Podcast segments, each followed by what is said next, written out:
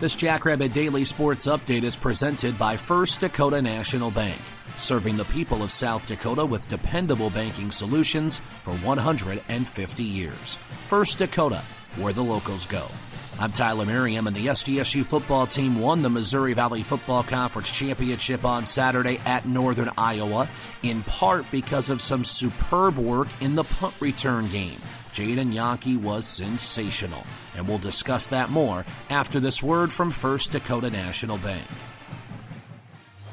Agriculture has always formed the backbone of our economy, and its success has always required a very precise understanding of the land. But until SDSU launched its first-in-the-nation Bachelor of Science degree in precision agriculture, young ag professionals were on their own when it came to keeping up with cutting-edge ag technology. First Dakota succeeds when our ag-producing clients succeed, and we applaud all who continue to innovate in their fields, especially when their fields grow our food. This is Nate Franzine, president of Ag Banking at First Dakota. Every thriving operation and game-changing innovation was started somewhere by someone who had a dream and the passion to make it happen first. So what will be your South Dakota first? Give a First Dakota Ag Banker a call today. Member FDIC. Jadon Janke, one of the twin brothers from Madison, excelled in the punt return game last Saturday as the Jackrabbits defeated Northern Iowa 31-28 to win their third Missouri Valley Football Conference title in 7 seasons. Janke returned 5 punts for a total of 78 yards, including the final punt that put SDSU deep in UNI territory and eventually led to the game-winning field goal. I asked Jadon after the game about why the punt return game was so successful for the yellow and blue.